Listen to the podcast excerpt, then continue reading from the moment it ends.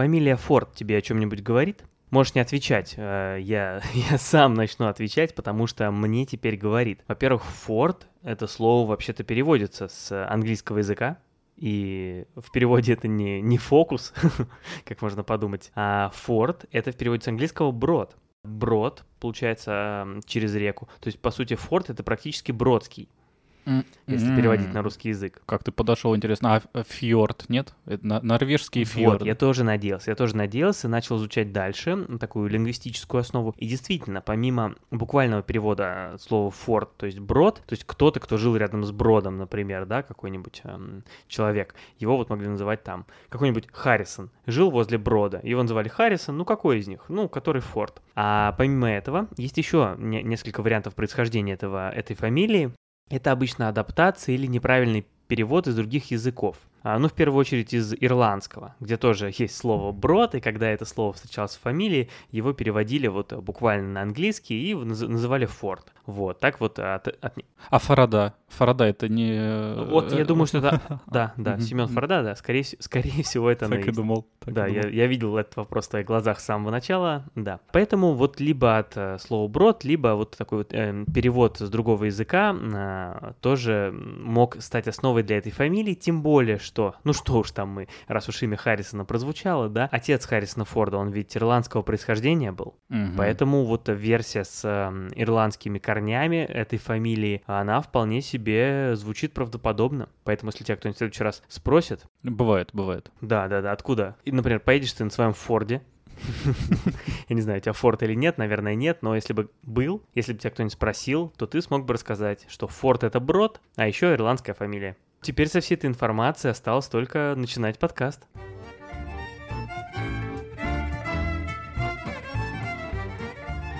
А ведь я его и начинаю. Всем привет, привет каждому слушателю. Это подкаст «Еще полчасика», где мы сегодня, как и каждый раз, пытаемся наконец-таки разобраться в кино и делаем это до смешного серьезно. Меня зовут э, Максим Матющенко, а на связи со мной, как всегда, тот самый человек, который будет вырезать в этот раз многочисленные шутки про Ford Focus, Макс Чкония. Всем привет. Привет, Максим. Да, и вы, наверное, уже догадались, какая главная тема сегодняшнего выпуска, точнее, кто стоит во главе ее. Это Харрисон Форд, у которого было день рождения 13 июля. Родился он аж в 42 году, вот, а значит, ему исполнилось целых а, 80 лет. Да, да, день рождения его, да, был. Э, Первый раз он был действительно 80 лет назад. И вот э, 80-й раз, и по этой важной э, дате мы решили, мы решили ей посвятить целый выпуск. Потому что, потому что так мы делаем, да, мы можем э, выбрать какого-то человека и вот поговорить подробно о нем. Поэтому в честь такого юбилея, в честь нашего одного из любимых актеров, в честь Харрисона Форда, сегодня мы здесь собрались. Давайте говорить, давайте обсуждать. А как? Как мы будем обсуждать? Макс, расскажи мне, как будто я не знаю, как же мы построим э, сегодняшний выпуск. Да, мы пойдем по классике. Мы уже делали похожие выпуски, например, про Гая Ричи. Расскажем чуть-чуть. Когда ему было 80. Да, когда ему было 80, чуть-чуть расскажем про биографию, совсем просто, чтобы прикинуть вообще, как жил и творил Харрисон Форд э, в начале своей жизни и к чему он пришел. Вот. И потом мы решили обсудить пять фильмов. Но эти пять фильмов мы решили взять не самые очевидные, просто чтобы не было... э, Где снимался Инди- э, там э, Харрисон Форд? Ну, Индиана Джонс, да? Ну, ну, Да, да, что да. это? Это- это- Поэтому, мы, поэтому мы взяли Звездные войны и Бегущего по лезвию. Да. Ну вот, мы выбрали пять фильмов, они все, ну, может быть, для кого-то ожидаемые, для кого-то неожиданные, вот. Э, Так что я думаю, к концу выпуска мы сойдемся на каком-нибудь одном мнении или не сойдемся. Интересно, Харрисону Форду было бы ожидаемо или неожиданно, что мы выбрали именно эти пять? Послушает, пусть расскажет. Хорошо, хорошо. Напишет А, Да, да, да. э, в наших социальных сетях. Ладно, ну, давай поехали. Харрисон Форд, как мы уже сказали, родился 13 июля 42 года в Чикаго. Хороший, хороший выбор, повезло. Давай вот с самого начала, потому что здесь чуть-чуть интересно, что его бабушка, Анна Лившиц, родилась в Российской империи. Как у любого нормального голливудского актера, кто-то Ну должен да. был родиться в Российской империи, в еврейской семье в Минске. Ну, там, Мгм. неподалеку от Минска. В 907 году она эмигрировала в США и обосновалась а, в Бруклине. А в 1906 году в Америку из Российской империи и тоже из э, Минска приехал Гарри Нидельман, устроившийся водителем трамвая. Это его дедушка, дедушка Харрисона Ага. Форда. Вот, Вот когда... такой вот спойлер. После свадьбы в 1917 году в Бруклине у Гарри и Анны родилась дочь Дора, ставшая позднее Дороти. И она вышла замуж за ирландца, вот как в самом начале Максим еще нам рассказал, Кристофера Форда. И в их Мгм. семье уже родился тот самый Харрисон, которого и назвали в честь э, деда Гарри. Как мы помним, из Минска. Ну, обычное, обычное а, минское имя Гарри, да. Вот в честь него получил имя и сам Харрисон Форд. Неплохо. Ну а дальше, как и у любого, еще, еще одна вот такой, знаешь, фактор э, важный для голливудского актера, он должен был поработать на самых разных работах в юности. И в табачной лавке, и поваром на яхте, мелкой подработкой. э, А, например, участвовал в театральных постановках на любительском радио, то есть на, Мгм. ра- на радиоспектаклях. Ну, тогда ведь подкастов не было. Я думаю, если были бы подкасты, то он бы в этом направлении бы развивался. Ну, пришлось идти в, радиопостановки. А может быть, знаешь, лет через 50 про Тимати Шаломе будут рассказывать и будут говорить, ну вот в начале 2000-х он в подкастах участвовал. Он в подкастах упоминался. Например, в нашем подкасте его обсуждали. Вот такое было у него начало, да. После школы Форд э, отучился в колледже, причем поступил он на английский философию, научился плохо, перешел а, на театральное искусство, на факультет театрального искусства. Там он э, заинтересовался вот опять всем вот этим театром, а, выступлением на сцене, но тем не менее за несколько дней до выпускного Харрисона отчислили из колледжа. Вот, э, вот так неудача. И это помогло ему понять, что он хочет быть актером. Вот не отчислили бы и не, не было бы у нас а, того самого Индиана Джонса. А Индиана Да? Джонса играл бы э, Аль Пачино. И, все могло быть, и все могло быть не так, да. Тогда же он решил жениться. Вот, и переехал в Лос-Анджелес, где снялся в комедийной, э, точнее, он выступил в комедийной постановке, в, которая называлась «Возьмите ее, она моя». А, вот, это было еще 26 июня 64 года. И оттуда, по сути, это первая такая большая точка, еще театральная точка, которая запустила карьеру Харрисона. Вот, он начал сниматься... Так, ну, подожди, то есть, чтобы расставить точки. Давай расставим точки. 64 год, 64, ему да, 22. 22, да. И вот, А видишь, вот и нет, театр- я тебя проверял. 26 июня ему было еще 21. Но, но уже почти. Почти, хорошо. И о, его начали приглашать на какие-то мелкие роли в кино и телевидении, совершенно ему не приносящие никакого карьерного профита. Тогда же еще Мгм. действовала система, что молодые актеры состояли на контрактах, а в студиях, и то есть им платили в неделю определенную заработную плату, но они снимались в кино вот за эти же деньги, то есть. Мгм. Спасибо, что пояснил, как было в ваше время-то хоть. Мгм, Понял. И тогда же вот он состоял а, у студии на контракте, но при этом особо ничего не играл. Он поругался с одной студией, потом ушел в другую студию, поругался там же. Э, В итоге он решил, что а, актерство не для него и стал плотником. Мгм. Да, обычно это было в 69 году. И несколько лет он достаточно успешно работал плотником. Вот представь, что вот э, опять же хлоп-хлоп, Харрисон Форд плотник, и там до 73 года он э, просто плотничает. У него даже, понимаешь, он начал один, э, у него появились э, потом работники, то есть он уже прям основал компанию э, плотническую. Но, но все изменилось благодаря Джорджу Лукасу, который совершенно... Как обычно. Много чего изменилось благодаря Джорджу Лукасу. Да, случайно его встретил и пригласил на съемки какого фильма? А бойцовский клуб. Почти «Американские граффити», э, который вышел в 73 году. Он получил а, много наград этот фильм, и вообще все хорошо. Все хорошо его приняли критики. Может быть, зрители не так хорошо, но критики прям влюбились в этот фильм. Но для Харрисона Форда ничего не изменилось, потому что его также не продолжали звать, хотя он играл, ну, большую роль в фильме. И у него также хорошо получалось с деревом. Плотские, плотские удовольствия, так сказать. А в 77 году вышли «Звездные Ты родился, да? Или нет? Или, я опять перепутал? Ну, какой мне уже 7 лет. А, да, вышли «Звездные войны», на которые Харрисон Форд тоже совершенно случайно попал. Опять же, бл- благодаря Джорджу Лукасу. Так оказалось, э, что Как оказалось, он режиссер этого фильма, да. что Харрисон Форд плотничал. Его попросили просто поговорить о реплике Хана Соло, чтобы выбирать актрису актрису для принцессы Леи. И он настолько хорошо их говорил, в какой-то момент ему а, так разонравились эти реплики, что он начал их просто выплевывать, ну, как описывают эту ситуацию, выплевывать из себя. Мгм, А, мгм. Вот, ну, как обычно а, мы с тобой ведем подкаст. Да, да, я вот и понял. И это понравилось Джорджу Лукасу, и они решили, что они смогут немножко изменить реплики, потому что они не нравились Харрисону. И вот так он стал тем самым Ханом Соло. Но самое главное, самое главное все-таки случилось для него в 93-м, когда в честь него а, назвали вид пауков. Да, я ждал, когда, когда мы к этому придем наконец. Да, но на самом деле вот все, все его основные фильмы, как бы, они прошли на самом деле на заре карьеры, правильно? Мгм. Это и «Звездные войны», которые 77 год. На То есть, зорьке, так сказать. Мгм. Ну, по крайней Мгм. мере, э, первый фильм, а точнее, четвертая часть «Звездных». Ну, конечно, блин, Ну, только, ну, только в такой франшизе. «Звездные войны». Да, Тогда это были так. просто. Тогда еще никто не знал. Да, во- 81 год. э, Индиана Джонс в поисках утраченного ковчега. Э, Мгм. Запуск нов- новой франшизы. Э, 82 год. Бегущий по лезвию. То есть 4 года вот Мгм. сформировали Харрисона Форда, да. Ну а потом уже пошли э, продолжения, сиквелы, приквелы. Да, сиквелы э, «Бегущего по лезвию», да, там через 40 Да. лет всего лишь. Э, И, значит, э, до 82 года, ну, когда вот вышел «Бегущий по лезвию», карьера Харрисона по-большому запустилась, и мы решили начать после того, как она запустилась. И ему, получается, как раз в 82 году еще исполнилось 40 лет. То есть, получается, с 35 до 40 вот этот, этот момент произошел. Да, и вот в, этом, в, в этот момент мы в, в карьеру Харрисона запускаем чистые руки своего подкаста и вылавливаем оттуда фильм «Свидетель».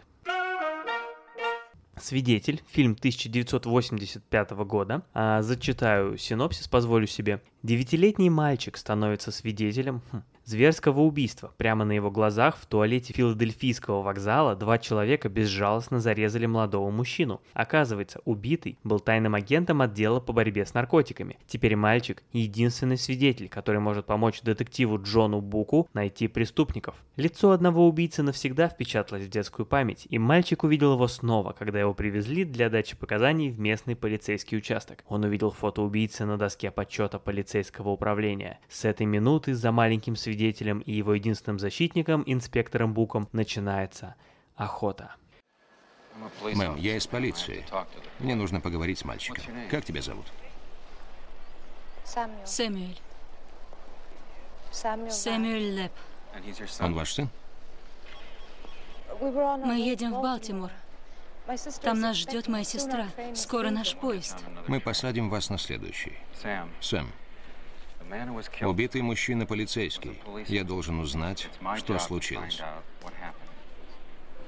Расскажи все, что ты там видел в туалете.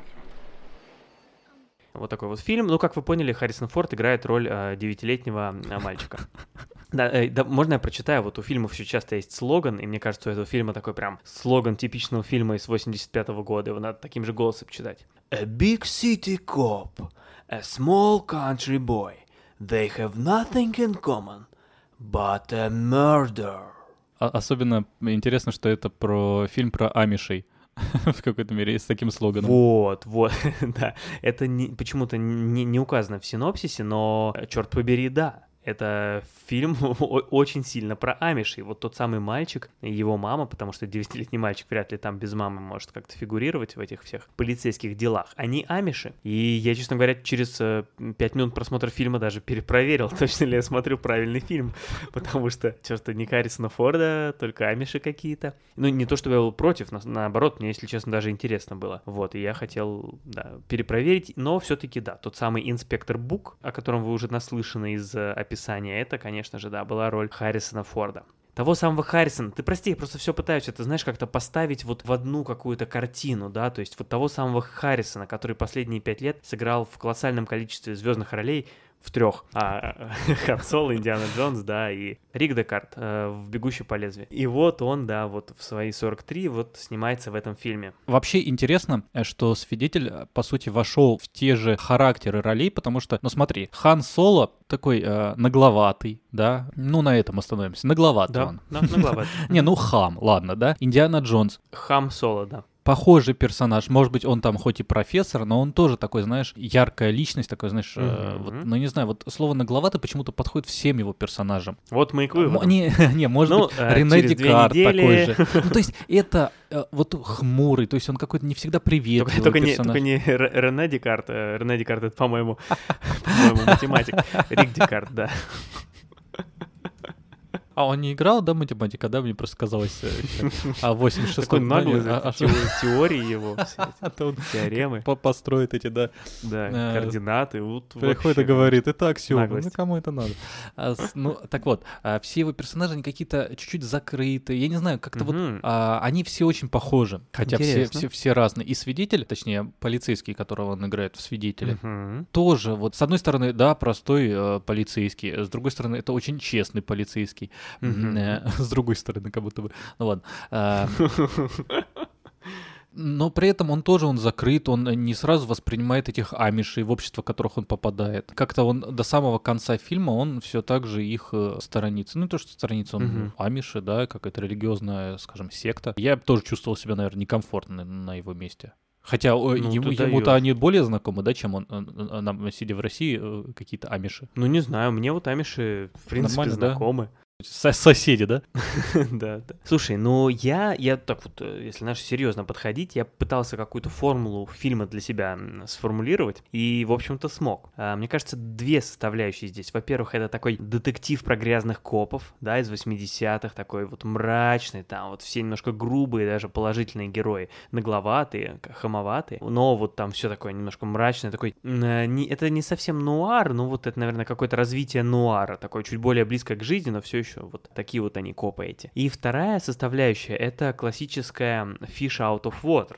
То есть р- рыба без воды, или как вот, э, как это будет по-русски, не в своей тарелке. То есть персонаж, который попадает в другие обстоятельства. И вот этот коп из большого города, Big City Коп тот самый, который попадает э, в общество амишей, он оказывается не в своей тарелке. Ну и дальше это вот классическая совершенно история, которая, ну я не знаю, тоже мы ее миллион раз видели, вот мне, мне почему-то первым приходит в голову снова мультфильм «Тачки», вы уж извините. Это же, это же прям вот просто квинтэссенция не в своей, э, не в своей тарелке, что вот он попал в какое-то место, которое ему вообще не соответствует, он хочет оттуда скорее сбежать, но в итоге он там заводит новые отношения, проникается, как-то меняется, у него появляются новые ценности, которые ему наоборот помогают двигаться дальше. Также было в мультфильме «Тачки» и также вот в фильме «Свидетель». Это прям вот чистый такой вот fish out of water, как мне показалось. Мне кажется, вот если бы Харрисон Форд реально бы слушал этот подкаст и услышал сравнение с тачками, вот чего бы он точно не ожидал. Ну почему нет? Это Не, не, кажется, не, просто хорошее сравнение, не. эм, четкий представитель жанра, вот эти два, очень четкие представители жанра. Да. И от того, что они такие разные, это скорее даже подтверждает. Вот их похожесть подтверждает вот это,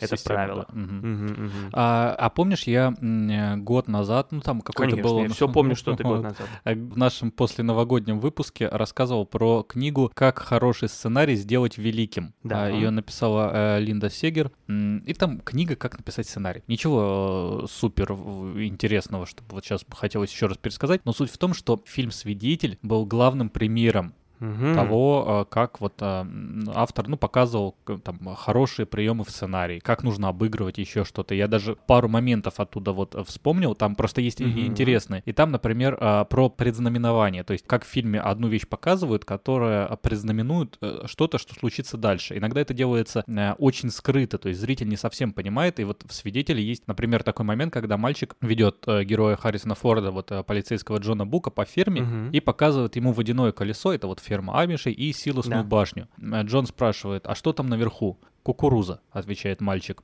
Э, Тем самым обозначивается присутствие вот зернохранилища, которое находится вот Да, э, да. наверху вот этой силосной башни. И потом эта силосная башня, эта кукуруза сыграет очень важную роль уже в самом конце фильма. Вот. Но дальше мальчик говорит, что он, он видит котят и начинает э, их гладить, давать вот полицейскому котят. Как Ну, бы тискать, с- да. Да, ситуация уходит. Здесь просто пример того, как а, показана была важная вещь, которая сыграет потом, то есть пред- предзнаменуется. И Здорово. да, там же есть еще про образы, про лейтмотивы. То есть лейтмотив это образ, который а, повторяется на протяжении всего фильма. То есть какие-то там Мгм. это бывает там музыка даже там а, в той же книге был пример э, с, с фильмом Челюсти, как там вот музыка вот это тум-тум-тум. А, Мгм. ну, насколько хорошо ее Ну, показал. тум-тум-тум-тум, да, правильно. Да, вот тум-тум, да, отлично. И а, вот эта музыка, как она является лейтмотивом фильма «Челюсти», здесь же... вот Или, на- или «Круги на воде» парк юрского периода. Да, да, вот, э, повторяющиеся. Вот, а здесь а, зерно. То есть в свидетеле, вот э, в книге рассказывается, как зерно является лейтмотивом а, всего фильма, потому что он появляется, Глубоко. он а, обретает целостность с помощью вот зерна, то есть сам весь фильм. И э, благодаря этому символу зритель глубже понимает все перемены, которые случаются с, с главным героем. Или как в фильме «Жвалы», который мы смотрели в прошлом выпуске «Муха». Ну, Муха — это все-таки персонаж. Главное, ты меня тут Ладно, хорошо, я тебя проверял, я тебя проверял, ладно. Свидетель а, представлен в книге как идеальный пример сценария, который а, воплотился а, в очень хороший фильм.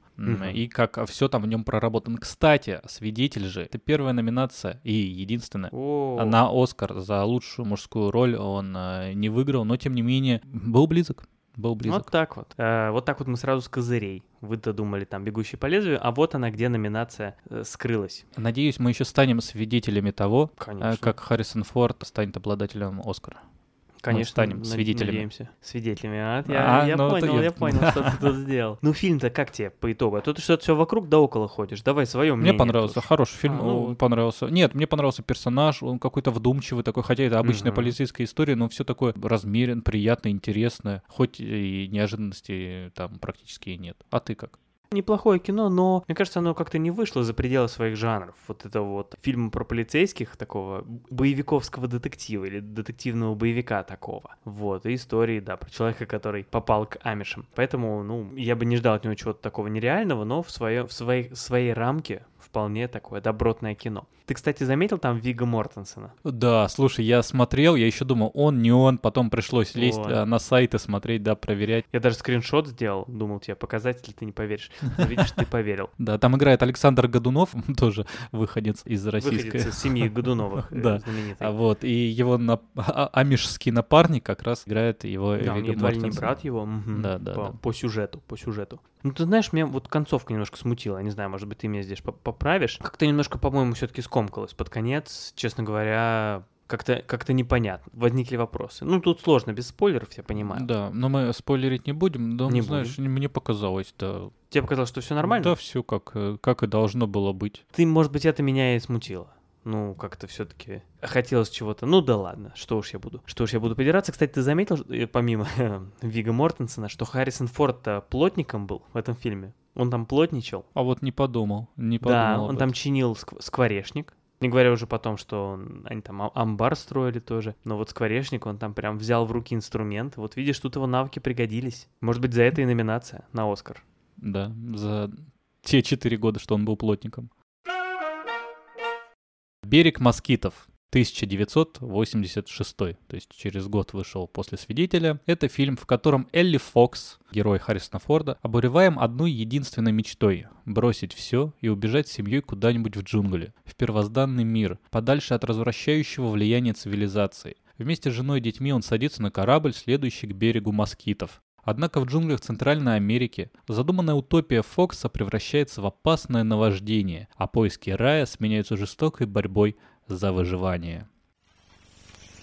Вы слышали о береге москитов? Надеюсь, что нет, поэтому мы туда и отправляемся. Я бросаю не только эту работу, но и печальные развалины страны. Желаю удачи, док. Она вам понадобится.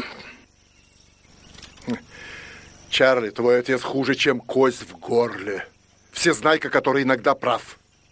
Он опаснейший человек. Так ему и передай. Он опаснейший человек. И когда-нибудь он вас всех убьет.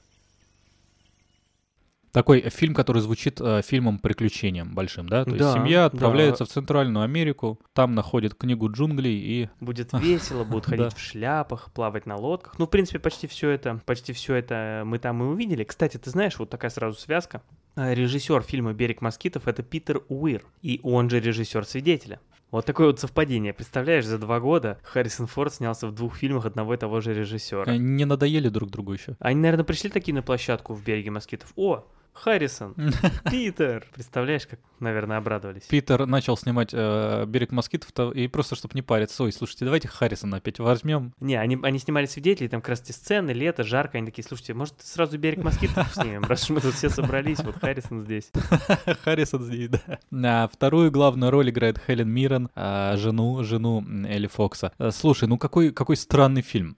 Он странный, потому что, по большому счету, он звучит реально как приключение, и что-то, да, от этого есть, но это фильм про семью, главой которой является очень странный человек. Он реально изобретатель, но это, знаете, вот, э, и, и, знаешь, из тех людей, которые, ну вот, не приемлют э, современный мир. То есть они говорят, все И не плохо. приемлют Это... компромиссов. Да, вот эти вот мир потребления, вот все это убрать. Но при этом он гениальный изобретатель. Он хочет Мгм. жить э, по-простому. Он э, изобрел агрегат, который сделает из огня лед. Человек, который хочет жить, э, скажем, вот реально первозданно своей маленькой общиной. Вот. Но при этом у него дети, у него жена, у них тоже есть свои потребности. И это пе- перерастает ну, в такие микросемейные конфли- конфликты. Ну да, в целом ты, в целом ты верно описал завязку. Слушай, а книгу ты не читал? Нет, книгу не читал. Я Мос- вот м, смотрел э, се- сериал, который э, выходил в прошлом году. Книгу нас- написал а, Полтеру. Пол Тиру, да, правильно. Пол Тиру, спасибо. А, Пол Тиру, который написал эту книгу, а в сериал, который вышел в прошлом году, главную роль играет Джастин Тиру, а он М. а, племянник а,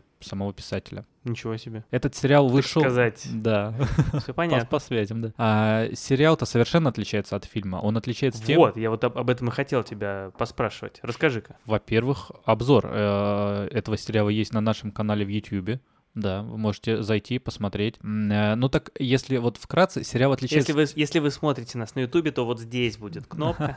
Шучу, ее не будет, потому что мы не умеем их ставить. Но на Ютубе посмотреть выпуск стоит, потому что там мы сидим такие в синих футболках. Сегодня опять как совпало. Максим вот, за, поэтому за можно- Интер болеет, можете увидеть. Как ты, как ты разглядел? Это же просто черно-синяя футболка. С, эмблемой Италии и, и- и Интера. А. Так вот, сериал отличается э, значительно, потому что в самом сериале, вот если фильм представлен то, что э, они приехали вот в эти джунгли, и все, они пытаются там обосноваться, то сериал — это фильм роуд-муви, по большому счету, роуд-тв-шоу, не знаю как, потому что они, они от кого-то бегут. Семья э, Элли Фокса бежит от ФБР, бежит от полиции, они бегут из Америки. Кстати, не рассказывается, по крайней мере, большую часть э, первого сезона. Ну, почему они вообще бегут? Но он все тот же гениальный изобретатель, все так же не любит вот этот вот современный мир, интернете, интернеты это ваши. Но это триллер, то есть они бегут, их пытаются убить, они пытаются перейти границу. Там все совершенно иначе. И сериал, честно говоря, мне не очень понравился. Он какой-то слишком а, прилизан а, ни о чем. Как бы все Ну, хорошо, семерочку- но не но цепляет. семерочку ты поставил. Ну, такой, ну, ну, на семерочку. Натянутую, я понял. Понятно. Вот интересно, да, что по одной и той же книге сделали такие два, две разных истории. Теперь прям стало даже интересно, да? Но как же мы узнаем? Никак мы не узнаем. О чем на самом деле книга. Кстати, интересно, если искать в интернете, то поисковик подсовывает автоматически переведенную статью из Википедии, потому что на русском языке нет статьи о Википедии про берег москитов, и в этой автоматически переведенной статье он его называет «Москитный берег». Сразу хочется спеть «Москитный берег, волны и туман». А что же еще хочется сказать вообще про, про это, про все? Слушай, ну, э, мне показалось, что необычная роль у Форда как раз-таки в этом фильме. Ну, относительно. Но он опять же такой же, вот, Да, Очень да. эм, себе на уме. самоуверенный, да, вот, да, вот, видишь, мы об одном и том же разными словами пытаемся сказать. Есть такое, но все равно, вот, он достаточно часто, у него роли такие, знаешь, какие-то немногословные, да, он вот такой молчаливо уверенный в себе, а тут он очень активный, понимаешь? Вот, наверное, то есть он, он часто такой, немножко пассивный, даже в главной роли он немножко пассивен, то есть он так реагирует на, на обстоятельства. А тут он вот очень э, активный, деятельный, еще и отец семейства, да, то есть в этой роли отца мы его не так часто видим, правильно, в других фильмах. Вот, хотя в Звездных войнах, ну, не будем спойлерить, не будем спойлерить, вот, ну, мне показалось, что немножко необычная роль, в общем. А тебе показалось, что он отрицательный персонаж? Вот, вот э, не- необычно, интересно. Ну, наверное, наверное, что-то такое есть. Ну, слушай, это у него, ну, главное, что это точно неоднозначный персонаж, очень сложный. То есть здесь нельзя прям однозначно его отнести к черному или белому, это абсолютно точно какой-то оттенок серого, но дальше на какую чашу весов этот серый немножечко больше склоняется, к черному или к белому, ну, может быть, к черному, может быть, вот так. А ты бы куда склонил? Да нет, ты, наверное, правильно описал, как, в принципе, и Мгм. я. Вот, Ну, слава э, богу. Да, единственное, я бы сказал еще, что фильм, э, на самом деле, если хочется посмотреть какую-нибудь э, очень неожиданную, странную семейную историю, драму, Мгм. то, мне кажется, вот хороший выбор. Такой он вообще не ожидаешь. Ты, ты, я вот не знал, что будет дальше. Я Да, смотрел сериал до есть. этого, да, я не смотрел фильм, смотрел сериал, но это вообще никак не помогло, потому что вот что там будет, неизвестно. Кстати, у меня тоже получилась небольшая забавная история, связанная с этим фильмом. Точнее, этот фильм ее скрасил, эту историю. Потому что в этом фильме вот ты правильно сказал, что одним из изобретений главного героя является вот этот холодильный автомат, да, который создает лед, производит его просто из воздуха. И, и там даже есть фраза «ice is civilization», то есть лед — это цивилизация. Так совпало, что за несколько дней до того, как мы с женой посмотрели этот фильм, э, она мне подарила генератор льда. Это такая машина а, размером с, я не знаю, с, с очень маленькую микроволновку, только вертикально стоящая, или с такой, с маленькое ведро для мусоров. И эта машина производит лед. То есть в нее заливается вода, она включается в розетку, то есть еще круче, чем, чем Элли Фокс придумал. И она производит кубики, кубики льда. То есть ты теперь чайный гриб можешь свой остужать? Именно так я и делаю, да-да-да-да. Вот теперь, наконец, все замкнулось, и э, получилась, да, идеальная система. Кстати, на, на, этой, на, этом, на этой машине, а мы ее называем, там просто была инструкция на разных языках, и мне очень понравился вариант на сербо-хорватском, она называлась «Ледомат» поэтому мы ее называем ледомат. Хорошее, красивое название. И вот э, на моем ледомате, на нем еще наклейка чемпионата Европы по футболу 2020, ну, ты помнишь, который был в 2021 году. То есть это прям фирменный, фирменный спортивный, спортивный э, тренажер, аппарат, вот, идеален для просмотра матча. А ты можешь туда наливать пиво, чтобы он делал кубики льда э, пивные? И, и рассасывать их как конфетку. Что скрывает ложь?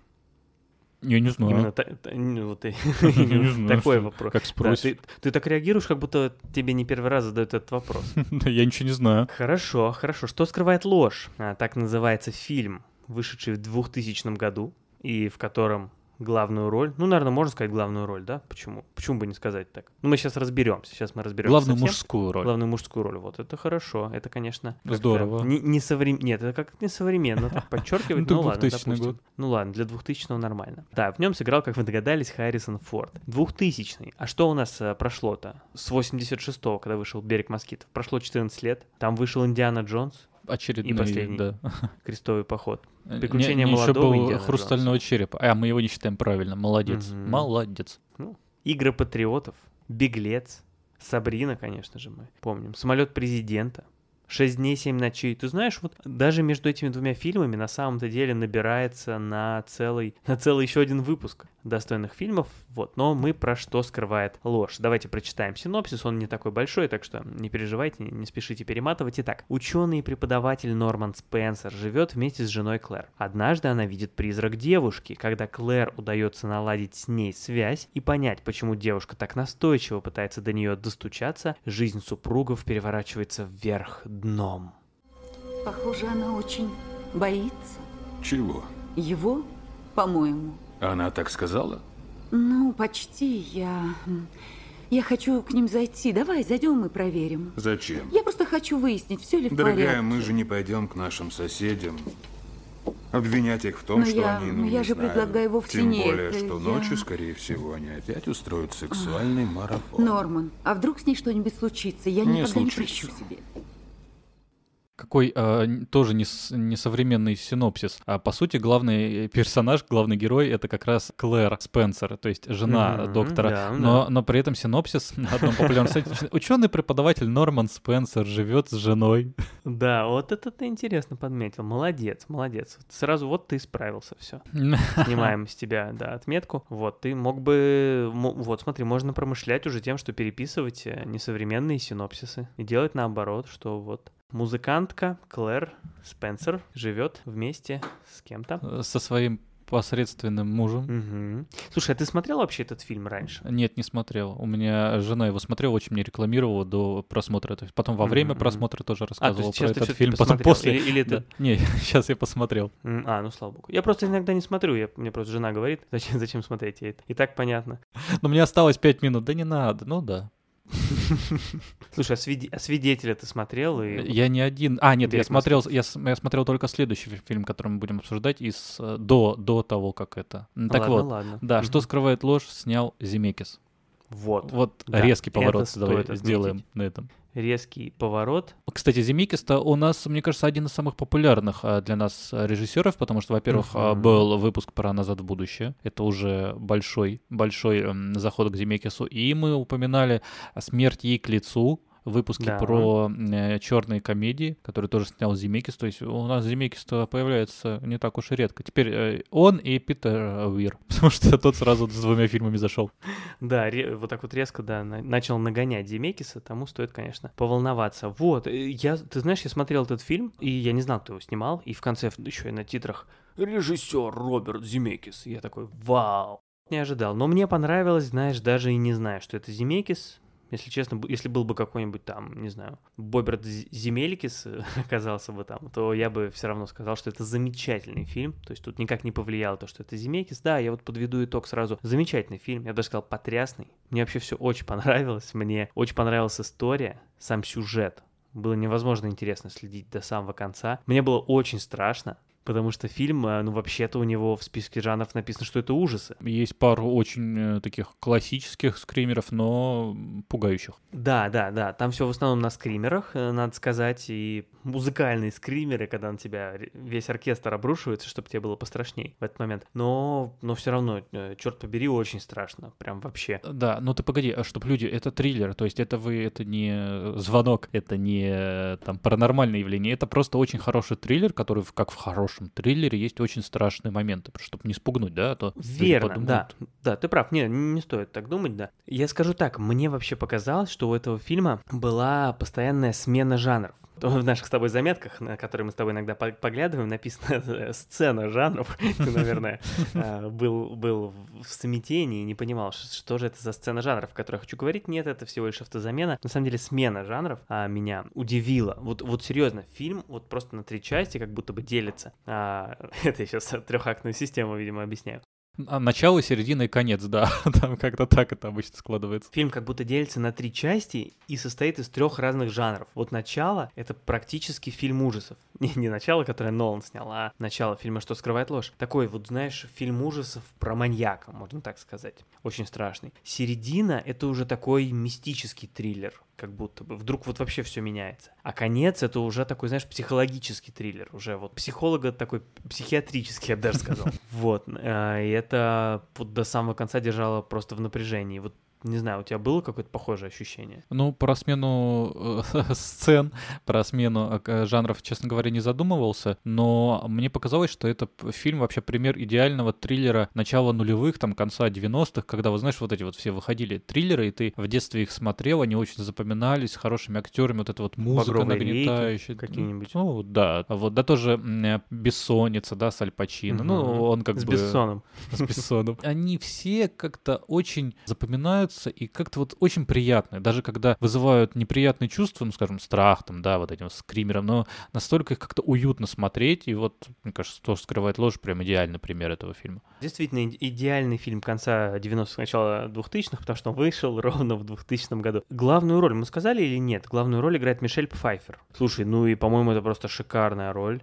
Потому что такая сложная. Ну, во-первых, она там 80% экранного времени мы, мы смотрим на Мишель Пфайфер. Во-вторых, это, ну, настолько, мне кажется, сложная роль, потому что, ну, как я сказал, там колоссальное количество эмоций у героини и э, самые разные психические, психологические состояния у нее. И, мне кажется, Мишель Пфайфер прям классно со всем этим справляется. Я не знаю, почему-то я никогда не думал о ней как какой-то там великой актрисе. Э, Я, я просто о ней мало думал, наверное, потому что мало с ней фильмов смотрел. Но если так подумать, и в «Бэтмене» у нее была довольно сложная и классная роль. Я имею в виду вторую часть, да, «Бэтмен возвращается». Обсуждали, кстати, мы это тоже у нас в подкасте, да, в прошлом году был выпуск про Бэтмена в Тима Бертона. И, и вот, пожалуйста, такая вообще сложная и прекрасная роль. Да, а в те э, 20%, которые не Мишель Пфайфер, там как раз Харрисон Форд, Да, спасибо, что напомнил. Да, и опять. Сегодняшний выпуск. тот же хмурый, тот же самоуверенный, ну, такой закрытый. В принципе, положительный персонаж. Не так же классно сыгран. То есть, э, честно говоря, можно подумать, что вместо Харрисона а мог быть э, другой актер, да, потому что, ну, реально, роль не очень большая. Ну, Аль Пачино, как ты и сказал. Ну, пускай, да. Или Роберт Де Ниро. Как-то они так хорошо подходят, э, Мишель Пфайфер, ну вот и, и актер, и персонажи, и какая-то вот химия есть такая, где, ну, очень хороший творческий дуэт у них сложился здесь. То есть фильм э, хороший, фильм хочется советовать, э, если вы любите триллер и не видели этот фильм, мне кажется, это отличный фильм на вечер. Ты знаешь, я все-таки добавлю. Мне кажется, что эм, роль Харрисона Форда в этом фильме немножечко выходит, по крайней мере, за те рамки, что были в предыдущих фильмах, которые мы обсуждали. Она все-таки немножко более эмоциональная у него.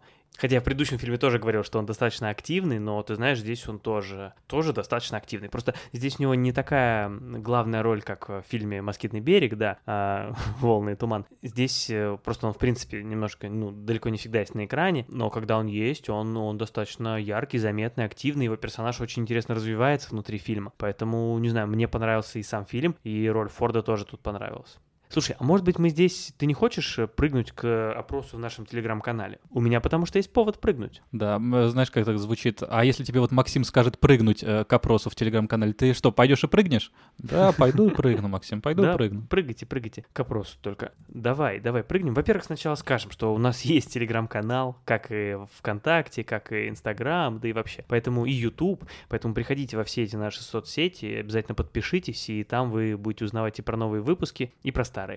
И вот мы там запускаем, например, опросы интересные, чтобы узнать ваше мнение про то, что относится к темам нашего подкаста. И мы спросили, какая же роль Харрисона Форда э, самая любимая. Мы целых 10 ролей предложили для выбора, и, видимо, с запасом, потому что за две роли не проголосовал никто. Вот, а в комментарии там добавили всего один фильм. Так что мы, в принципе, тут, я, я считаю, угадали с вариантами. Ну, давай сразу. Выиграл Индиана Джонс. Ну, тут не было, да, конкуренции, потому что Индиана Джонс, в принципе, это лучший персонаж в истории кино, лучшая франшиза. Когда же у нас будет про него выпуск? Так в следующем году выходит пятый Индиана Джонс, вот к нему вот. мы сделаем. Да, да, давай к нему, давай к нему, потому что сейчас вот мы только что уже практически сделали про него выпуск вот этот, так что, ну, как-то вскоре про него говорить опять было бы странно. И да, 52%, то есть больше половины опрошенных ответили, 53. что Индиана Джонс. 53%. Что там уже кто-то опять проголосовал? Ну, не знаю, тут 53% у меня а, у меня на скриншоте 52. Ну да ладно. А на втором месте Звездные войны 24%, тоже а, 23. неплохо угу. и уверенно.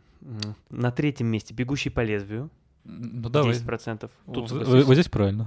вот здесь хорошо, да. Ну, в общем-то, вот те три фильма, которые мы вам и говорили. Вы-то думали, про них будет выпуск, а нет. Вот, дальше начинается, дальше становится более интересно. Кто же у нас на четвертом месте? На четвертом месте получается фильм...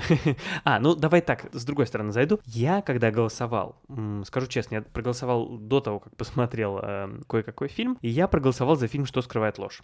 Вот так взял уверенно. Не за Индиану, ну понятно, вот. Да, да, не за Индиану, не за Звездные войны, не за Бегущего по лезвию, потому что, ну что, вот хотелось как-то соригинальничать и проголосовать за чуть менее хмурого Харрисона Форда, я проголосовал за что скрывает ложь. Но потом я посмотрел э, фильм К-19, давай уже забегать вперед, и проголос... переголосовал за него. Вот такая вот у меня история. Я понимаю твое решение, понимаю. А ты за кого голосовал? Максим, ну что ты меня спрашиваешь? Детский вопрос. А, ну да, да, я забыл, твой голос весит 52%, э, поэтому... К-19 вышел в 2002 году, и нам здесь не нужно делать каких-то особенных лирических отступлений, потому что особенно ничего не вышло между «Что скрывает ложь» и К-19, поэтому давай поговорим про него. Итак, синопсис какой у нас? Фильм основан на реальных событиях, произошедших с первой атомной советской подводной лодкой, которая потерпела аварию из-за неполадок в атомном реакторе в 1961 году. К-19 — это зримое свидетельство героизма русских моряков, которые служили на этой подводной лодке. Фильм демонстрирует героизм героизм капитана Алексея Вострикова, который в разгар холодной войны берет на себя командование атомной подводной лодкой К-19 вместо ее первого капитана Михаила Поленина. Миссия Вострикова – быстро подготовить подлодку к погружению, чего бы это ни стоило. Но Востриков, Поленин и члены экипажа К-19 не могли себе вообразить всего, что от них ожидалось. Они не могли представить, какой ценой обойдется для них стремительность подготовки субмарины к погружению. В истории советского флота ни один моряк не служил на корабле, подобном К-19. Это лучшая подводная лодка в мире. Вам выпала честь составлять ее экипаж.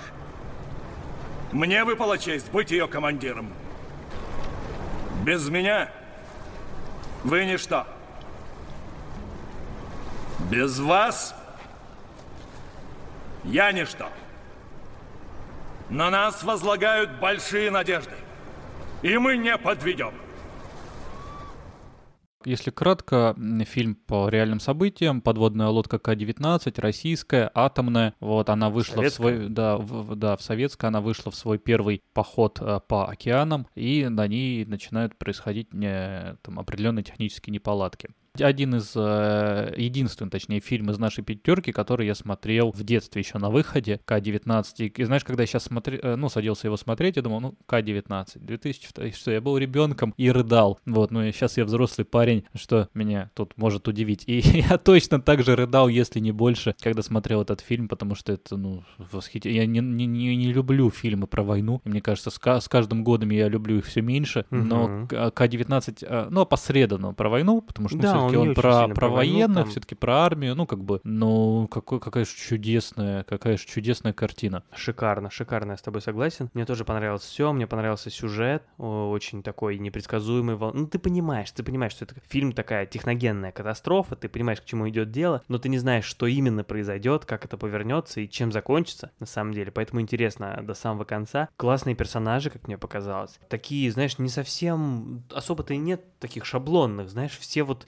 какие-то не черные, опять же, не черные, не белые, серые, в хорошем смысле слова, то есть сложные персонажи, и все еще интересно развиваются. Вот кого не возьми из основных персонажей, что этот Востриков, которого, да, играет Харрисон Форд, что Михаил Поленин, которого играет Лиам Нисон. Раченко, да, там... Да, вот этот а, А Питер персонаж имени Скарсгард, Вадим да. Раченко, да-да-да. Они все проходят интересную историю за время фильма, они все интересно меняются, прям вот по законам а, кинематографа. На мой взгляд, это получилось э, очень здорово. И все это без клюквы. Вот. Согласись, да? Совершенно. Я просто Да. натыкался в сети на комментарии, что как американцы сняли фильм и опять показали наших как-то не так. Да я вообще, мне кажется, с большим уважением нету э, фильмов про российскую армию, снятых за границей. Я полностью согласен. Но все правдиво показано, а я не в плане истории, потому что, насколько я понимаю, от истории отошли достаточно далеко, а в плане, Мгм. а правдиво показано, как Ну, быт. да, быт, Какая-то характеры реальность. какие-то, Мгм. да, ну ты как бы узнаешь, да, ну да, вот это вот, ну наши люди. Может быть, есть какие-то моменты чересчур, ну, снятые, я не знаю, с легким пафосом, но это, это нет, на самом деле нет таких моментов, ну просто как бы это кино, тут должны были показать какие-то громкие местами слова. На самом деле, ну, как бы все настолько э, натуралистично, кажется. Еще в Да, этом я фи- фильме, да, прости, есть момент там в самом начале, когда они, м, один из героев, там атомный реактор вот на подводной лодке и вот э, детектор там один, ну, один из Мгм. э, показывает уровень чего-то. Ну, м- прибор Механически, какой-то, да. да, со Мгм. стрелкой. Он бьет по нему, и прибор сразу стрелкой меняет немножко направление, а технически неисправен, потому что вот от удара он изменил э, показания. И знаешь, вот после этого фильма я везде, где есть механические такие указатели со стрелкой, я везде постукиваю именно вот из-за этого фильма. Я как в детстве увидел, что это может изменить что-то. И вот у нас была э, духовка там с женой э, раньше с таким же вот механическим. И Я вот Мгм. очень любил постукивать и вспоминал именно подводную лодку. Классно. Я не знал, это интересно. Кстати, ты знаешь, что рубка этой лодки, она сохранилась, она там про- прошла какую-то череду там итераций, когда лодку разбирали или что-то, она там где-то возле завода стояла, а потом ее бизнесмен, который служил в свое время на этой лодке матросом, выкупил эту рубку саму и Мгм. установил ее в Подмосковье, то есть она там где-то в Подмосковье стоит как памятник, туда можно приехать и вот посмотреть на эту рубку с надписью К-19. Если бы я знал раньше, может быть, успел бы устроить экспедицию, но, видимо, не в этот раз. Но подводная лодка, да, К-19 реально существовала, причем у нее и действительно была достаточно сложная судьба за ее многочис... за многочисленные аварии, которые происходили на этой лодке. Она пользовалась очень дурной репутацией во флоте и имела даже прозвище Хиросима. В, в фильме-то поменяли прозвище. В фильме у нее было прозвище Widowmaker, то есть э, оставляющая вдов. Да, слово, которое нев- невозможно, наверное, перевести на русский язык одним словом. У нас достаточно, ну, как-то глупо, ну, в смысле, Вдова- какой-то... Вдоводелатель, да. Поэтому в оригинале она даже называется K-19 Widowmaker, но на русский язык переименовали, ну, перевели А смотри, а вот К-19. черная вдова. Я понимаю, что это не дословный перевод, но черная вдова это вдова, которая убила своего мужа. То есть, по сути, та лодка убивает. Ну, мне кажется, вот как тебе такое предложение? Интересно, интересно, но нет. Да, я с тобой согласен, классный фильм, без клюквы, вот это да. Я даже не могу вспомнить фильм, в котором настолько хорошо без клюквы была показана Россия. Но есть какие-то мелкие ошибки серии, там, когда входят в здание в Москве, и там на, на табличке видна вывеска «Культурный центр Министерства обороны», а там какое-то заседание проходит. Вот, понятно, что, скорее всего, наверное, не в этом здании оно проходило, но... Мне кажется, в российских фильмах э, есть такие же ошибки про российскую да, да, армию, да, даже что- больше. да. Но нет, то есть это прям классный фильм, который хочется посоветовать просто как вот хороший. Посмотрите хороший фильм. Это К-19. Да, да. Причем даже, еще раз, если вы даже не любите фильмы про войну, это, в общем-то, фильм не про войну, это фильм про другое. Немножко необычно, даже если отойти от вопроса клюквы, что фильм вот полностью снятый про советских людей, да, то есть в этом фильме, это фильм не про отношения советских и американских людей, а просто фильм про советских людей. И вот целиком и полностью вот э, это иностранный фильм про них. Вот, фильм вообще даже не про это, он просто вот про, про людей.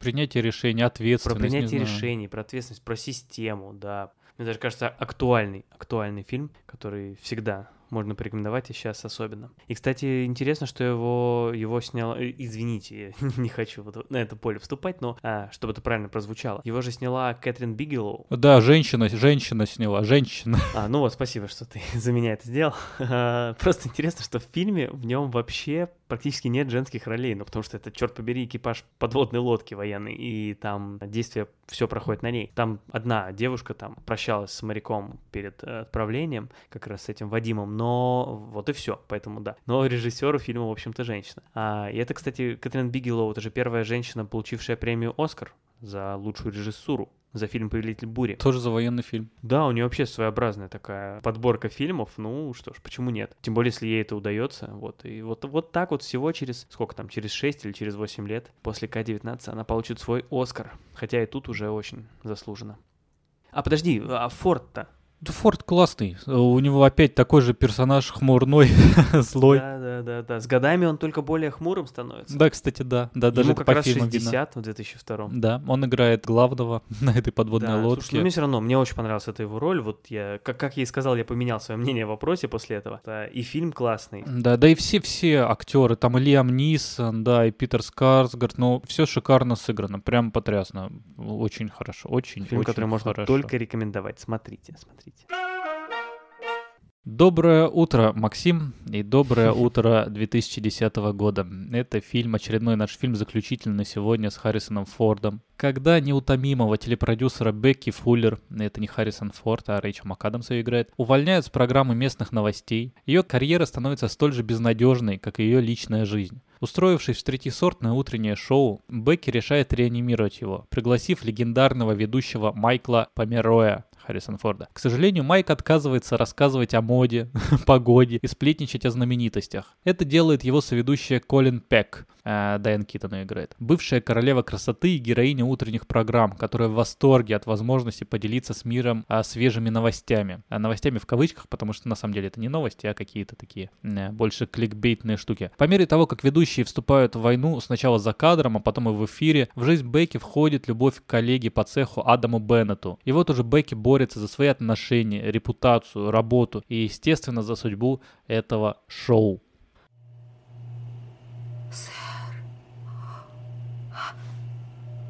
Я поклонница вашего таланта. Я ваша большая, огромная фанатка. Я... Вся моя семья выросла на ваших программах. Я... Из всех ведущих, кого я видела, вы были самым лучшим журналистом. Ну, в смысле, когда, когда, когда вы были в Косово. Я как будто тоже была там. У тебя работает? Нет. Я учил ее пользоваться лифтом. Вы закончили? Да, извините. Извините меня. Позволите?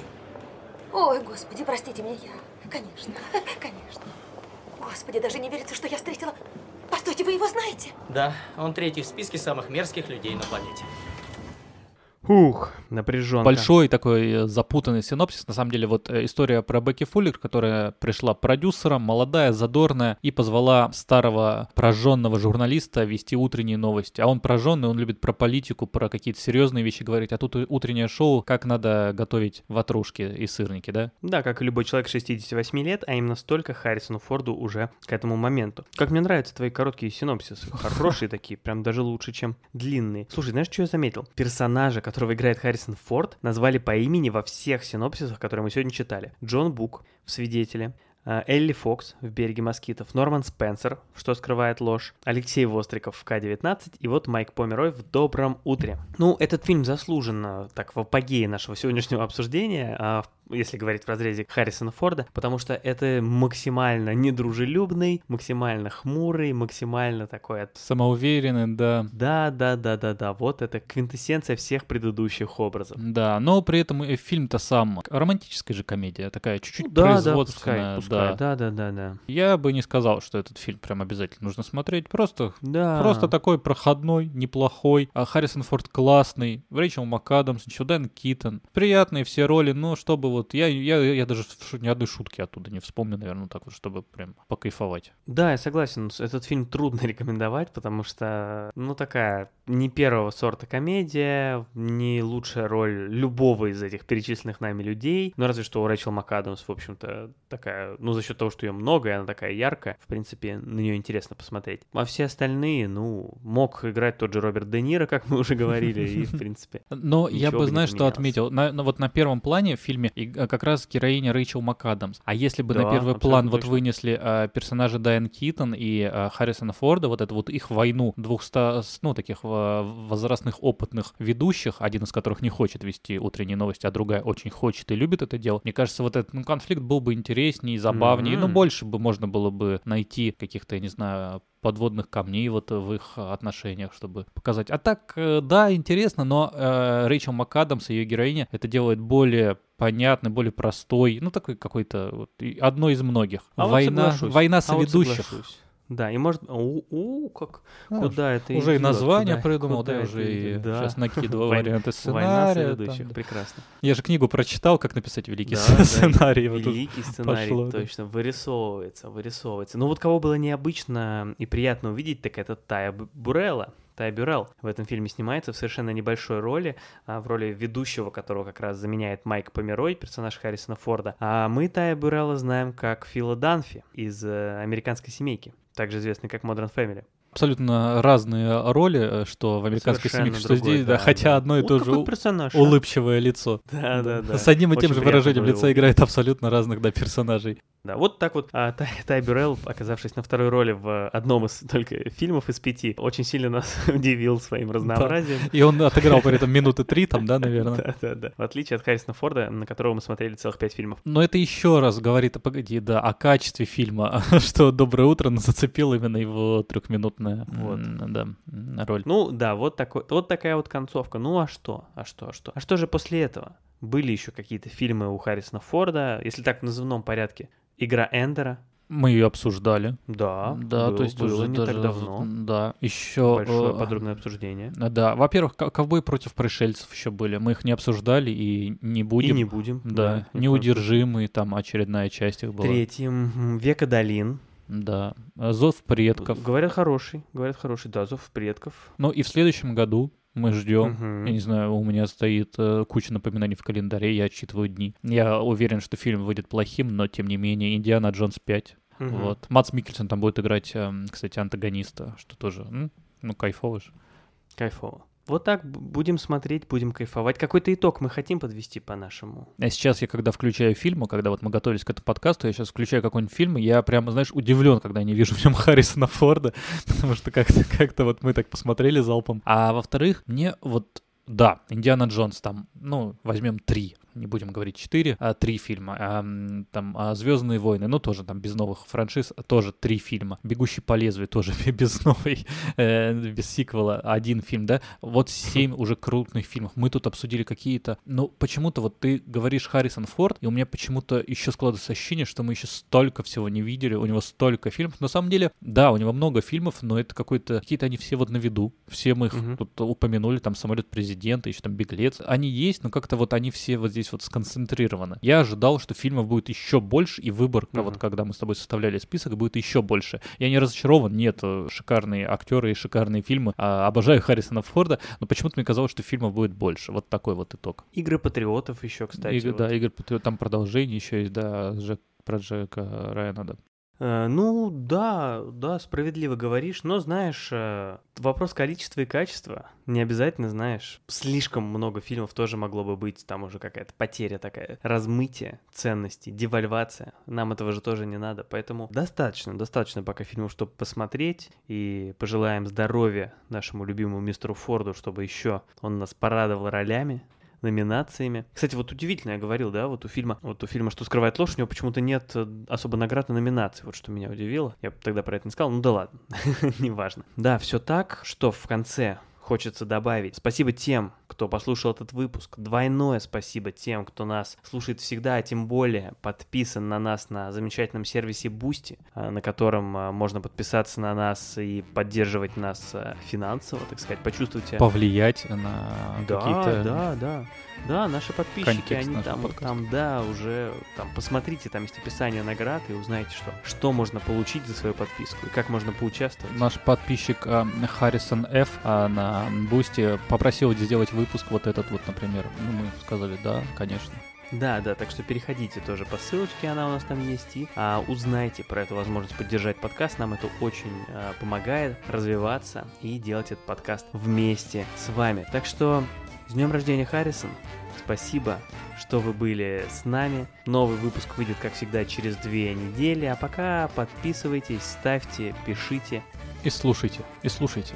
А, слушайте, да, да, это тоже можно делать. Слушайте и смотрите. Вот, все, обнимаем, целуем. Пока каждому слушателю.